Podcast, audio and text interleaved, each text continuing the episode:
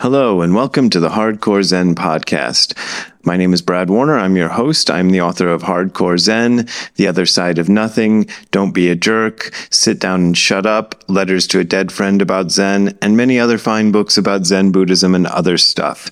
This podcast is sponsored only by your kind donations. And if you want to donate to keep this podcast going, you can go to the URL hardcorezen.info slash donate. That is hardcorezen info slash donate. There you will find links to my PayPal and Patreon accounts. Those are my main and usually my only ways of making a living. But as I always say when I do my videos, and I always say when I do these podcasts, this podcast is offered for free, so you don't have to donate if you don't want to donate.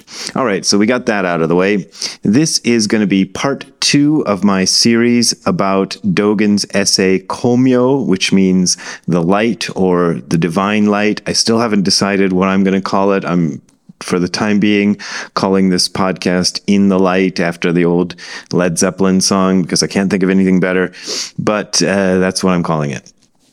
And I forgot to say something in the previous episode, the my first episode about In the Light, about uh, Dogen's Komyo. So this is the second episode I'm doing. So if you haven't listened to the first episode, uh, go listen to that. Then you'll get caught up.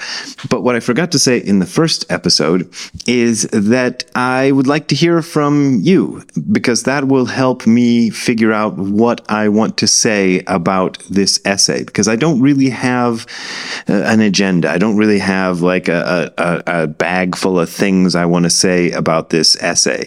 Uh, I'm really kind of waiting for people to ask me questions about it. And if you want to ask me a question about it, uh, here's another place you can send the questions to. Uh, send them by email to bw at hardcorezen.info. So that is bw, Brad Warner, bw at hardcorezen.info info, not .com or .net or whatever, hardcorezen.info. And if you are a Patreon subscriber already, you can also send your questions instead. You can send them to uh, on the little app on Patreon. It has a, a kind of messaging thingy. You can send them there too. So that that's also a good place to send them. Okay, so I haven't got really many questions. I got one question, and I'll see if I can get to that question. But I've only had one question so far uh, regarding this podcast. So uh, that's all I got. And if you want to send me more, that'd be great. So, in the previous episode of this podcast, I read you my paraphrase of this. I made a paraphrase of Dogen's essay, Komyo, Brightness, or Divine Light, or whatever we want to call it. And I read that to you. And if you want to refresh yourself on that, if you're a Patreon supporter, it's up on my Patreon page. Uh, you can look at it there. And if you want, if you're not a Patreon supporter, you can go to my blog, which is hardcorezen.info, and you can find the uh, paraphrase phrase of the essay Komyo there. And if uh, you want to see something like Dogen's original, because uh, I'm assuming most of uh, my listeners aren't uh, readers of classical Japanese, if you want to see it in English, uh, there's a few places you can find it. One of the best places, as far as I am concerned, to find an English translation of Shobogenzo is shobogenzo.net. And Shobogenzo is spelled just like it sounds. So it's S H O B O G E N Z O, Shobogenzo, shobogenzo.net.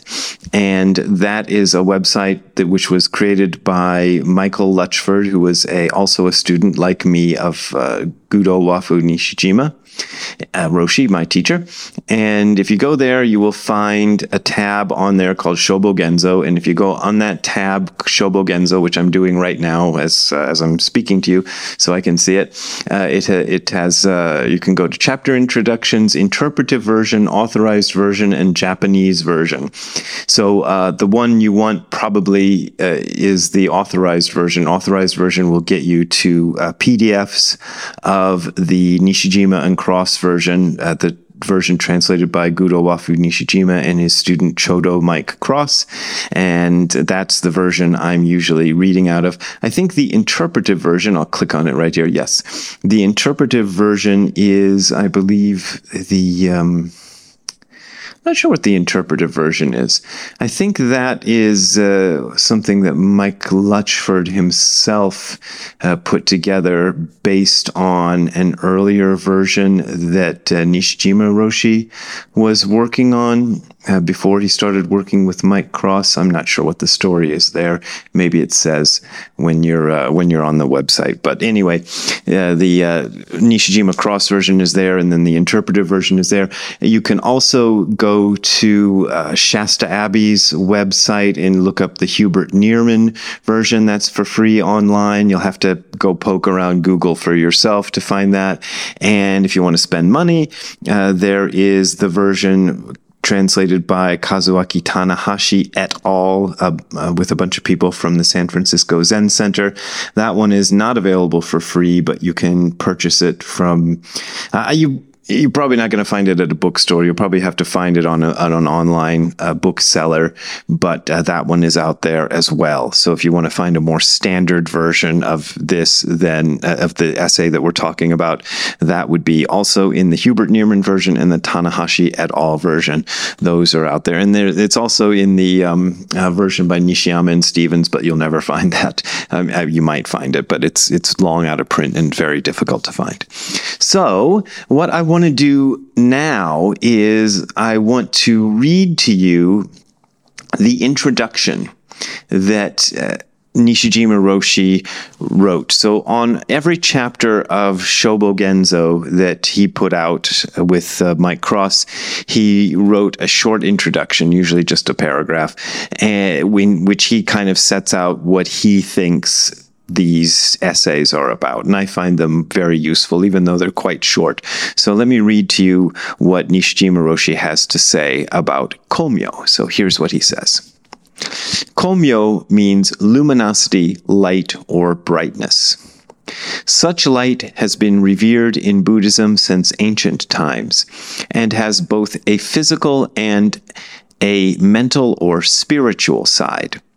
Generally speaking, idealistic people believe in spiritual light, whereas materialistic people only believe in physical light. But according to Buddhist theory, brightness has both a physical side and a mental side. In this chapter, Master Dogen explained this brightness. He explained that the universe is our own brightness, that the universe is just brightness, that our behavior in the universe is brightness, and that there is nothing other than brightness. So that's Nishijima Roshi's introduction, and there's a lot in there uh, that there is nothing other than brightness. That's that's really kind of a bold claim that he's saying that brightness is all there is, that this komyo, that this light that Dogen is talking about in this chapter is all there is, that the entire universe is brightness. So that's a big claim, and let's see what we can make of that. Uh, I don't know uh, what we're going to get to, and probably in the time I've allotted myself for this podcast, which I expect it'll be, you know, more or less an hour long, I don't know if we're going to get the answer, but let's see where we can get to with it.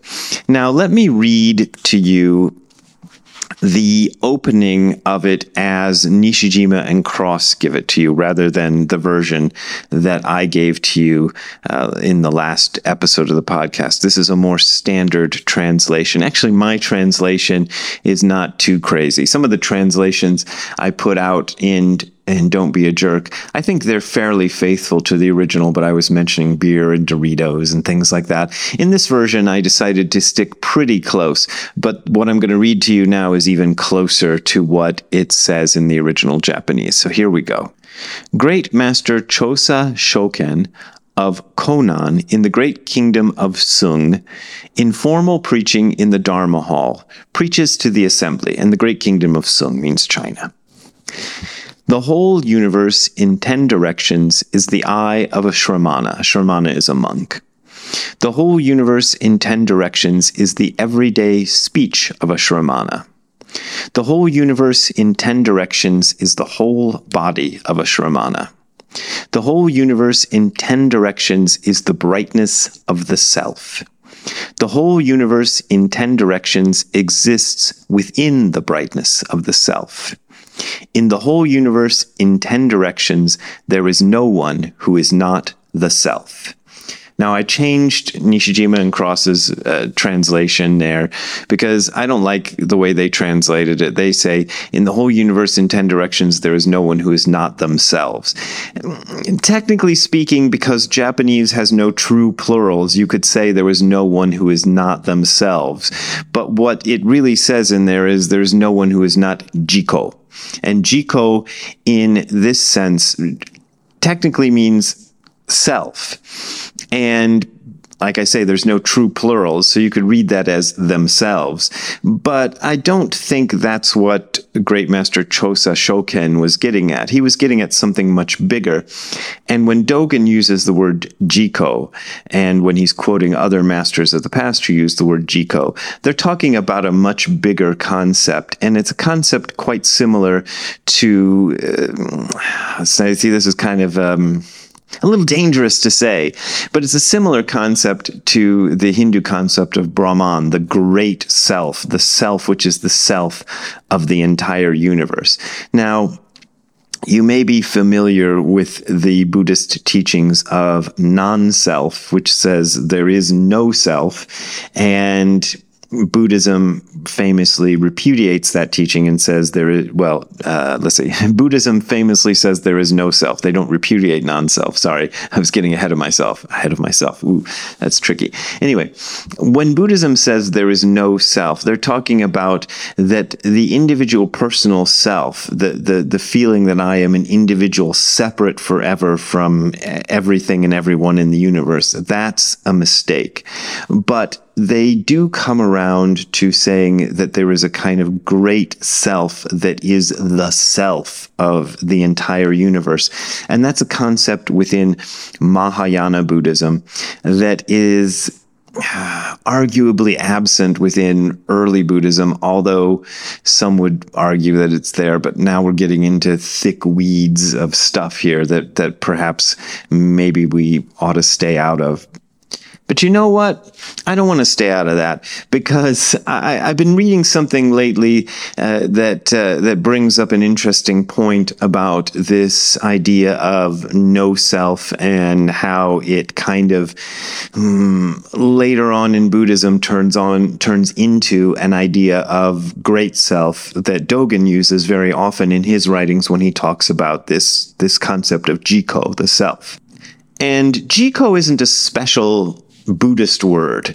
It's uh, it's a common Japanese word that just means self, but when Dogen uses it, it means uh, something greater. He the the context in which he uses jiko, he tends to reserve the use of the word jiko for something uh, very great and grand. And I uh, was have been recently reading. It's been taking me a long time to get through this book, but I've been recently reading a book by, and I'm going to butcher uh, his last name, Brook A. Ziporyn. I've decided that that's how I'm going to pronounce his last name until I meet him one day, if I ever do, and ask him how to pronounce his last name. Z I P O R Y N. And the book is called Emptiness and Omnipresence An Essential Introduction to Tiantai Buddhism. Uh, Tiantai Buddhism is a type of Buddhism which is called Tendai Buddhism in Japanese.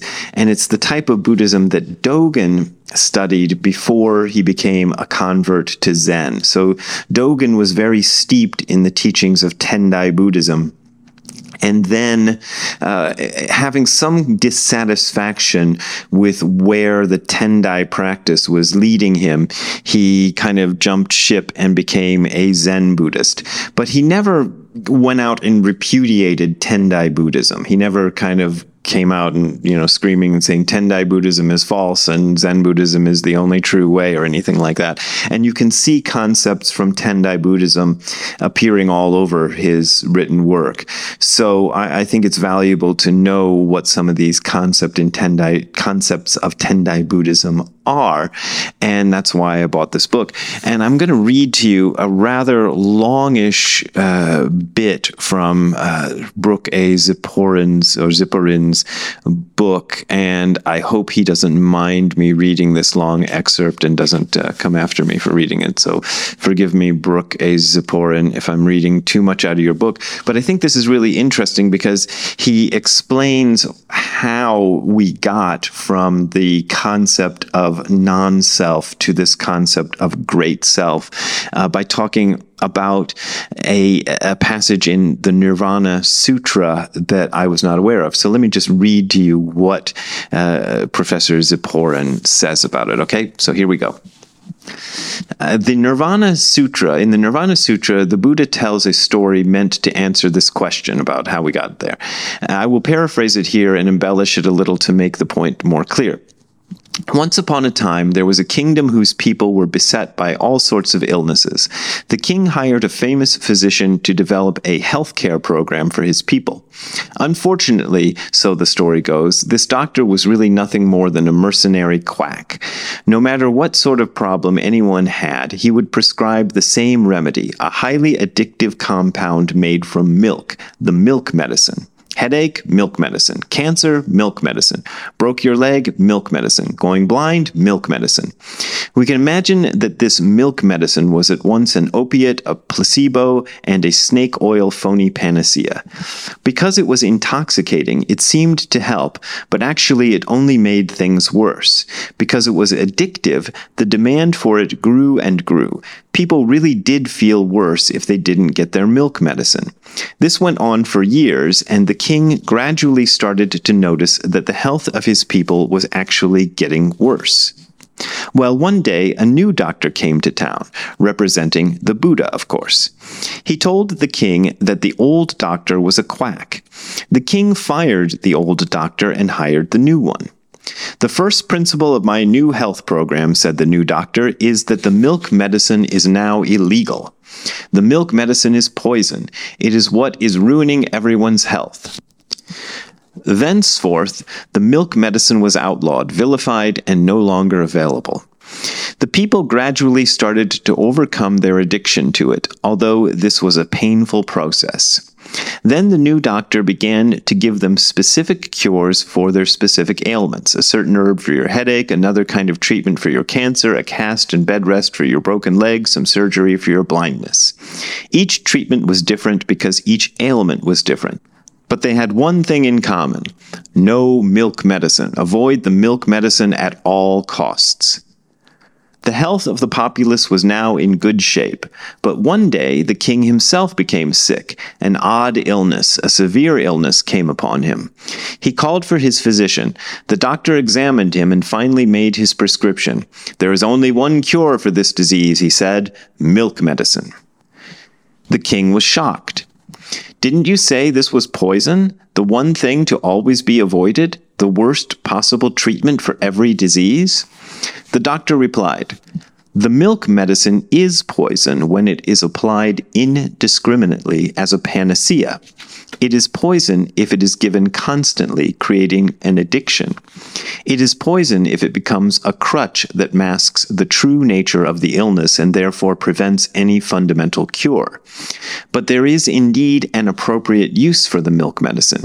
If and only if the system has been thoroughly cleansed of the accumulated effects of its long term overuse. The application of this medicine at the right time as part of a comprehensive health program that also involves long abstention from it is sometimes the only cure. Right now, it is only milk medicine that can cure you.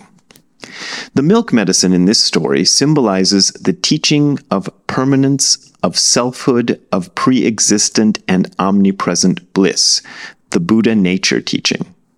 The bad doctor represents the teachers of soul, of God, of Brahman, of the eternal and omnipresent as a panacea, as a crutch, as an addictive drug used to cover over every particular ailment.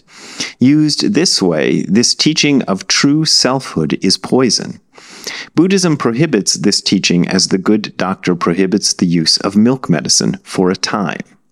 The system must be cleared, individual ailments understood and separately addressed, the addiction to the thought of the eternal as a covering over of all the ills of the mind and the world must be broken through. But in the end, there is a time when this medicine is appropriate. A good doctor is a doctor who does not give the same medicine for all diseases, but who sees what is necessary for each case.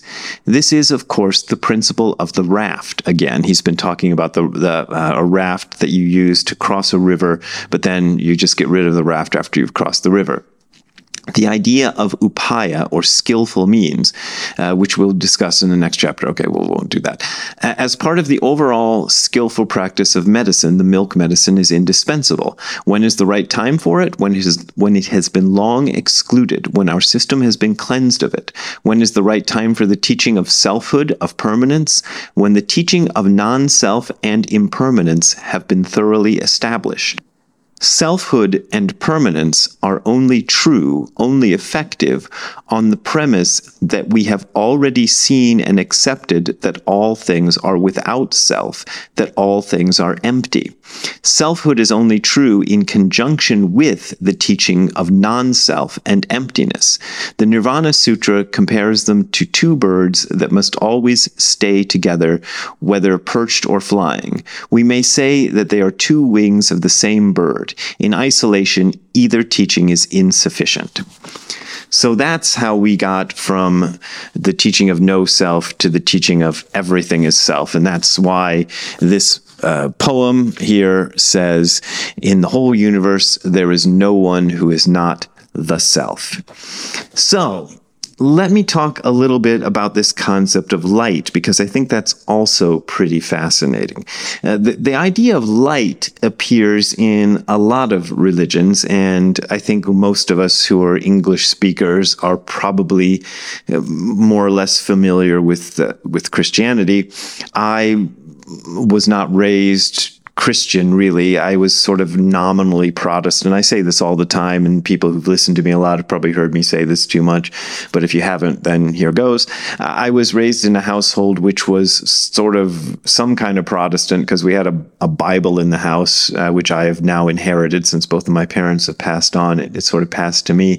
But I don't remember anybody really reading that Bible you know, we had a family Bible because we were you know Christians, but uh, but we weren't Christians in the sense of ever really studying that Bible or going to church or doing anything about it. So this means I was kind of vaguely familiar with Christian stuff, but I never really studied it. So you know, we've all, we probably, most of you are probably like me. You've heard the Christian stuff, but you don't really know it you know, deep down. So in the Christian Bible, we do have a lot of stuff about light, and I looked up some of it, and, I, and it's kind of interesting. Uh, it seems like a lot of it comes in the Gospel of John, uh, which is the most mystical of the four Gospels in the New Testament. So here's something from John uh, 1 5 through 9, if you want to go look it up. Uh, here, here we go. This is the message we have heard from him and declare to you God is light light. In him there is no darkness at all. If we claim to have fellowship with him and yet walk in the darkness, we lie and do not live out the truth. But if we walk in the light as he is in the light, we have fellowship with one another, and the blood of Jesus, his son, purifies us from all sin. That's uh, that's one little place. And then here is John uh, eight twelve. Uh, when Jesus spoke again to the people, he said, "I am the light of the world. Whoever follows me will never walk in darkness, but will have the light of life."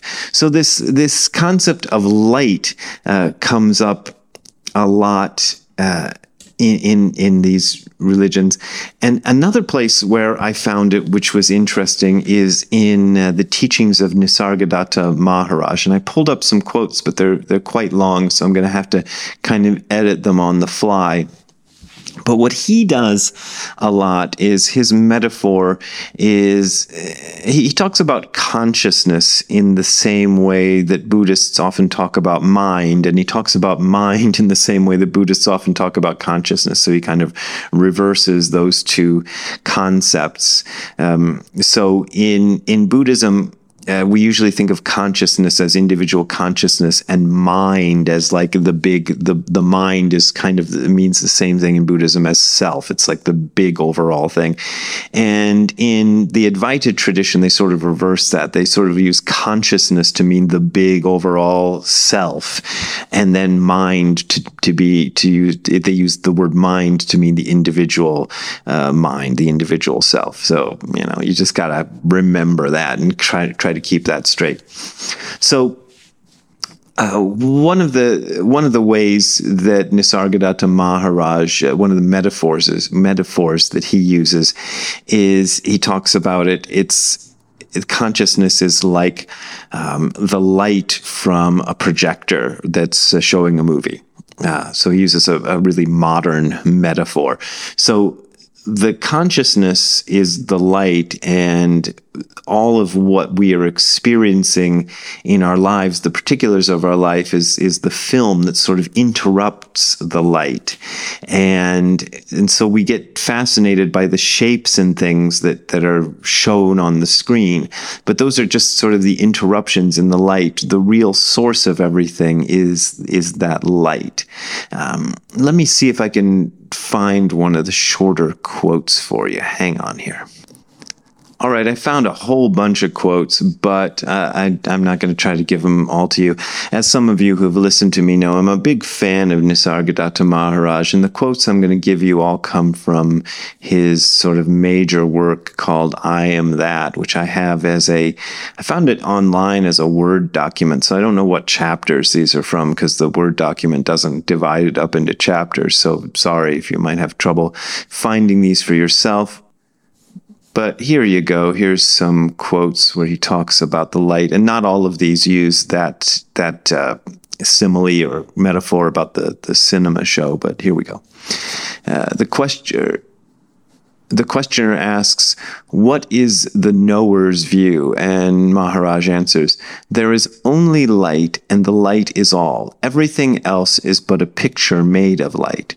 The picture is in the light, and the light is in the picture life and death, self and not self. Abandon all these ideas. They are of no use to you. And in another chapter, he says, how can I see the world as God? This is a questioner asking him something. What does it mean to see the world as God? And Maharaj answers, It is like entering a dark room. You see nothing. You may touch, but you do not see. No colors, no outlines. The window opens, and the room is flooded with light. Colors and shapes come into being. The window is the giver of light, but not the source of it. The sun is the source. Similarly, matter is like the dark room, consciousness, the window, flooding matter with sensations and perceptions, and the supreme is the sun, the source both of matter and of light. The window may be closed or open. The sun shines all the time. It makes all the difference to the room, but none to the sun. Yet all this is secondary to the tiny little thing which is the I am, your sense of being, the sense of being, uh, of the sense of I am. Without the I am, there is nothing. All knowledge is about the I am. False ideas about this I am lead to bondage. Right knowledge leads to freedom and happiness. And that's the the philosophy that they go by is that uh, that a kind of understanding of what's going on is the key to freedom.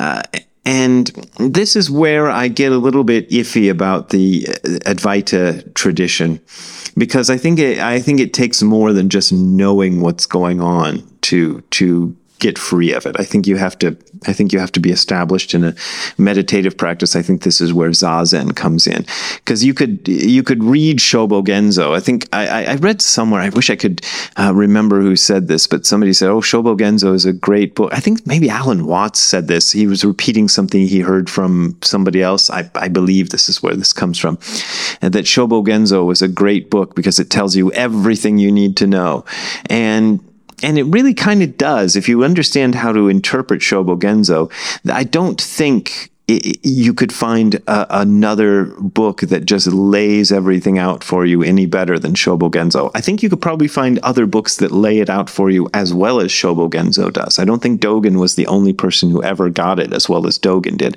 In fact, I think Nisargadatta Maharaj may be another person who understood the great whatever it is to understand as well as, as Dogen understood it. And, and may also be another really good source. This is just my personal opinion. And uh, my teacher, Nishijima Roshi, uh, was also very fond of Nagarjuna and thought that Nagarjuna's writing was was another great source. My, myself, I've had a hard time getting into Nagarjuna, so you know that there you go. But anyway, it, it, you can get it, you can read it intellectually and still not get it. Uh, you know, in your bones. And I think what you need for that is a practice. And, and even Nisargadatta will tell you, you, you need a, a kind of a practice. And his practice is this concentrating. He doesn't really say concentrating in the sense of like putting your full, like, ah, concentrating on it. But he's, he's talking about establish yourself within this I am, understand the meaning of the feeling that you exist. Uh, that's his way of doing it, and our way of doing it in the Zen tradition is practicing zazen. Anyway, let's let's read one more. I got one more quote from Nisargadatta Maharaj. A questioner asks him, "How does one get established in the higher state, the state of pure witnessing?" And Nisargadatta answers that question, and here's his answer. Consciousness does not shine by itself, it shines by a light beyond it. Having seen the dreamlike quality of consciousness, look for the light in which it appears, which gives it being. There is the content of consciousness as well as the awareness of it. So there's some I, examples of that. And there are also examples of Dogen talking about the light. And um, one of my favorites is in his essay, One Bright Pearl. So, if you've read my book, The Other Side of Nothing, you may be familiar with One Bright Pearl. I'm going to read you because it's kind of short. I put this in in my book, uh, The Other Side of Nothing. Uh, this is my first teacher's teacher's version of the koan, The Other Side, uh, the, the, uh, the koan, One Bright Pearl. And here's his version. There's a story about one of Zen Master Seppo's disciples who was whose father was a fisherman in the Yangtze River, and this young man was his helper helper. Every day they caught a huge carp or something in the big river. One night the moon was bright, so they set up night fishing, but the father slipped and went into the water. Maybe a big fish caught the hook and pulled him down. So he was drowning from the slippery river bank. The son tried to save him and threw out his bamboo poles and fishing tackles trying to save his father until he himself was slipping. So finally he had to let the poles go. His father sank in the moonlight. The son's mind was kind of screwed up at that moment, and he ran to the monastery of Seppo Snow Peak, Seppo Gisan, a very famous Rinzai teacher. After years of practice with Seppo, the disciple whose name was Gensha told Seppo, I'm no good, I must go away from this place. So he began to climb the mountain until in the dark he kicked a sharp rock.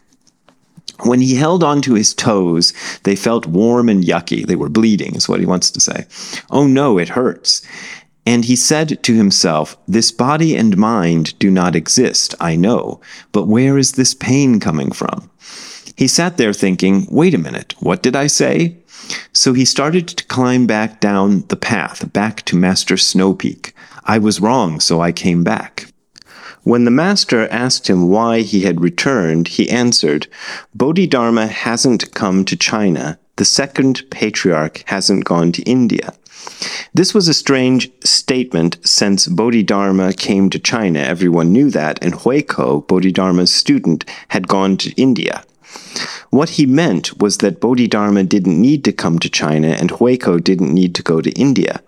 Seppo recognized something underneath this statement, so Gensha stayed there in Kosei, west of the Yangtze, and taught many people, maintaining that this entire universe is nothing but a bundle of light. So, usually, when that story is told, uh, it ends with this universe is nothing but one bright pearl. But Kobun says uh, this universe is nothing but a bundle of light. And, and I think that's what one bright pearl means. One bright pearl is just a kind of way of saying, a bundle of light. It is nothing but light. It's saying the same thing. And let me just share with you one more passage in which Dogen also uses this metaphor of light. Uh, this is in a an essay called Tsuki, which means the moon, and you can find this in volume three of Shobo Genzo. And I should have mentioned this at the beginning of the episode. Sorry, I didn't. If you want to find Komyo in the original, uh, in the Nishijima Cross version of Shobo Genzo, you'll look in volume two of Shobo Genzo. So uh, this uh, this comes from volume volume three, but Komyo, the light, sorry, that's Ziggy barking, that we've been talking about uh, shows up in volume two. Uh, so in volume three, in Tsuki, we can find this poem. Here we go. Zen Master Banzan Hoshaku says, Mind moon, alone and round, light swallows myriad phenomena. Light does not illuminate objects, neither do objects exist. Light and objects both vanish. This is what?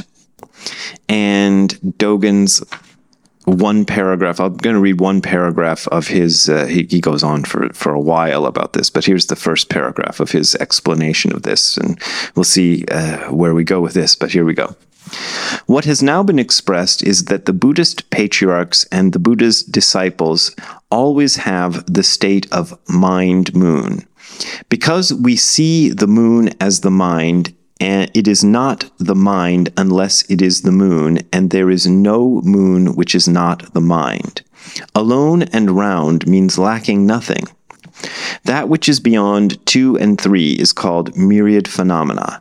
Myriad phenomena, being moonlight itself, are beyond myriad phenomena. Therefore, light swallows myriad phenomena. Myriad phenomena have naturally swallowed moonlight, and so he expresses light swallowing light as light swallows myriad phenomena. It may be, for another example, that the moon swallows the moon, or that light swallows the moon. This being so, he says, light does not illuminate objects, neither do objects exist. Because Buddhas have got the state like this, when people must be saved through the body of a Buddha, they manifest at once the body of a Buddha and preach for them the Dharma. And there's a footnote that says that this is a, a, a from the Lotus Sutra, and this is just a, a quote from the Lotus Sutra that, that, that says the Buddha, when when the Buddha is needed, he appears as whatever the person in need needs the Buddha to be. And we go on. When people must be saved through a common physical body, they manifest at once a common physical body and preach for them the Dharma. There is no such instance which is not the turning of the Dharma wheel in the moon. Even though the illumination of phenomena by yin energy and yang energy is produced by the fire pearl and water pearl, uh, fire pearl and water pearl are the, the sun and the, and the moon. The fire pearl is the sun, the water pearl is the moon. At the same time, it is just the direct manifestation of reality. This mind is the moon itself, and this moon is naturally the mind. The Buddhist patriarchs and the Buddha's disciples master the principle of mind and master the facts of mind like this. So, are you confused by that? I hope so. Dogen is very poetic, and it's sometimes hard to untangle what he means. Sometimes when I read a passage like that, I think the best thing to do is is not to try too hard to understand it, like to, to kind of go, oh, this means that, and try to kind of get a, a kind of intellectual grip on it, or to make it mean something in a more standard way from what he's saying. And I and instead of doing that, I just like to let the poetry kind of wash over me and just see, you know, see it for what it is and try to kind of get the feeling of what Dogen is trying to put forth. And, and I get a, I get a, a nice feeling from that. Uh, but you know here again he's using that that concept of light and as i was kind of walking Ziggy, who you just heard bark a couple of minutes ago, and getting ready to start recording this podcast, I was kind of thinking about what is light and why do all these people use light as as the metaphor for you know the big something? You know the big something that is the universe itself that is the the the basis of everything. You know, in the Bible, uh, you know the the the I don't know, it's not the first words in Genesis, but very early on in Genesis, God says, "Let there be light," and that's the creation of the universe. It's, it's light becomes the the creation of the the whole universe.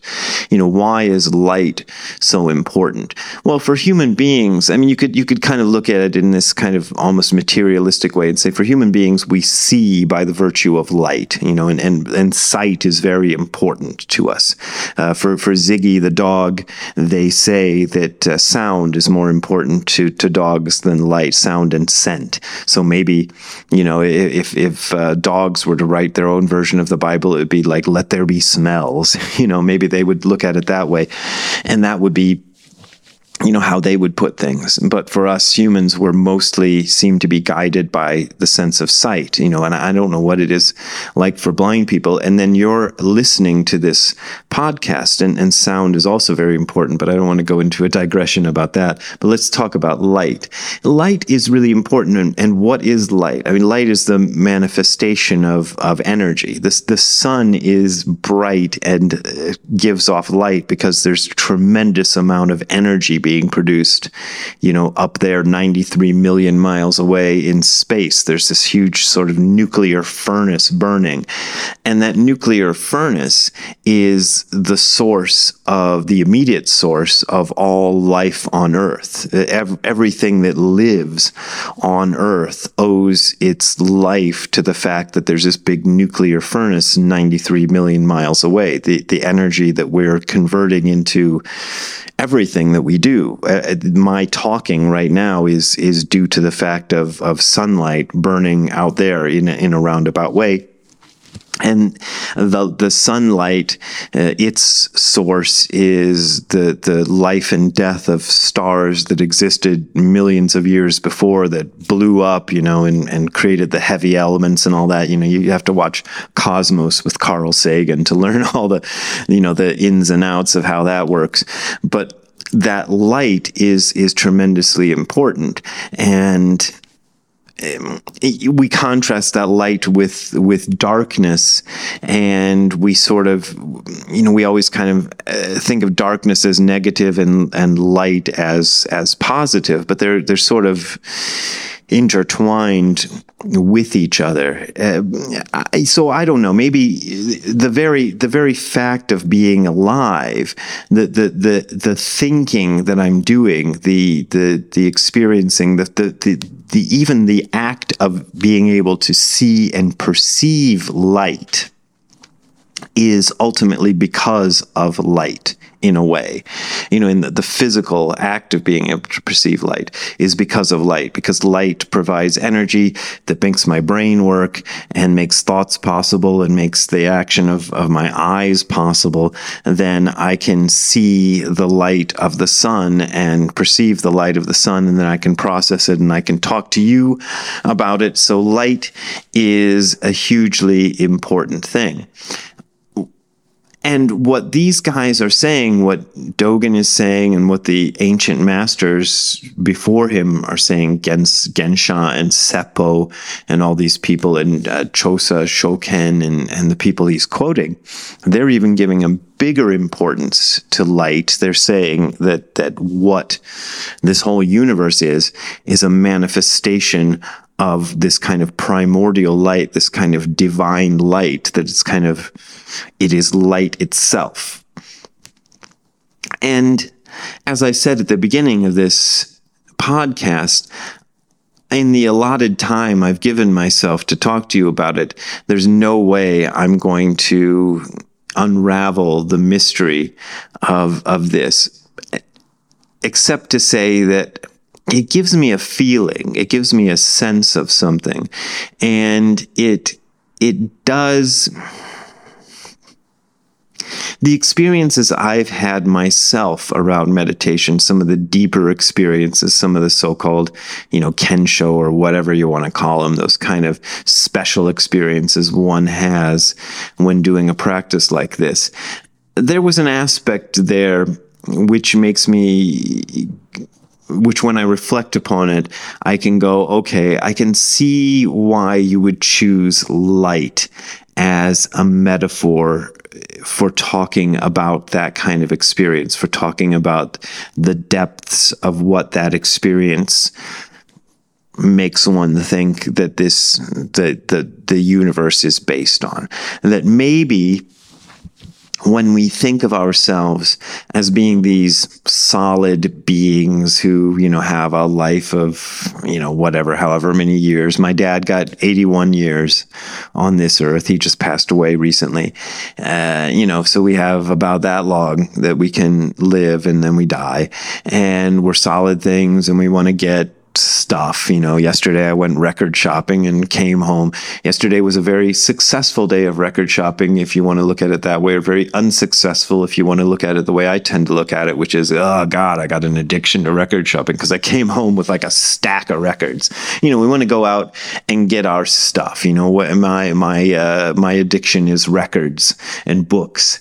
Uh, your addiction might be something else. You know, maybe it's something less healthy like drugs or or or, or you know whatever it is, you know, or maybe it's something more healthy like uh, uh, I don't know, exercise or or uh, you know, bright sunshine. I don't know what it is, but you know, we've all got these things we want, and we we pursue the stuff that we want, and we avoid the stuff that we don't want. We spend our whole lives doing that, and we're trying to protect ourselves, and we're doing all this, and and we have these lives that we think are tawdry and painful, and and we're stressed, and we have all this stuff. But what if underneath of all that what if it's all just light you know? That's that i think is a kind of interesting and, and sort of hopeful message now, I did say I got one question uh, related to this podcast, and I just had a look at it, and I think the question is a little bit personal, so I don't want to read the question just as it came to me, but I'll, I'll kind of paraphrase it. The questioner says that uh, when he hear when he heard this podcast and the the the Komyo, he said it, it kind of scares him, uh, like his world might blow up or something, or, or he'd kind of lose his grip on on something and and it makes him want to kind of go back to the illusion and enjoy the illusion that that life gives him and enjoy you know his uh, his enjoy a meal in peace and things like that. And I, I can understand that because that's the I I, I said I, I find the message of Komyo kind of hopeful but on the other hand uh, I just told you about going record shopping yesterday and and buying a, a bunch of records and and things. There's a lot to like about life, you know, life the way it is. And when I think about that, I think, you know, life can be good. There, there, there are lots of things to like about life. Yesterday was was pretty good for me. You know, I, I had a, I had a good time. I, went, I found this uh, Indian restaurant in in Pomona uh, that was that was uh, terrific in fact, it was so terrific that I stopped the recording and ran back because I couldn't remember the name of it, and I wanted to tell you exactly the name of it in case anybody listening lives in the area of Pomona, California. It's called Curryland. I never knew it existed. One uh, twelve eighty five uh, STE.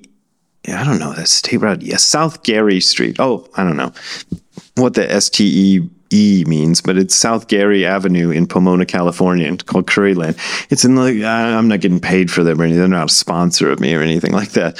But uh, they're just in this little strip mall in this kind of rather rundown part of Pomona, and we just picked it because it was close by and we were hungry. Me and my friend were driving around, and. Uh, and it turned out to be the greatest. You know, I, have rarely had Indian food that good, and so it was a great day. And then we went to this record store that I liked, and I ended up finding a bunch of stuff that I that I enjoyed, and I and I bought a, way too many records, and you know, record collecting is is a dangerous hobby because records are like five or ten dollars each. You know, and you can just buy a bunch of them, and and uh, and not even break your your wallet with that hobby and um, and so you know I had a great day, and I think about if the the whole universe is a bundle of light. Well, I'm not going to be able to eat Indian food and and and collect records, and I'm not going to be able to play with Ziggy, my dog, or or or my wife. You know, I, I love my wife, and I have a have this nice uh, house that we got together, and you know all this other stuff.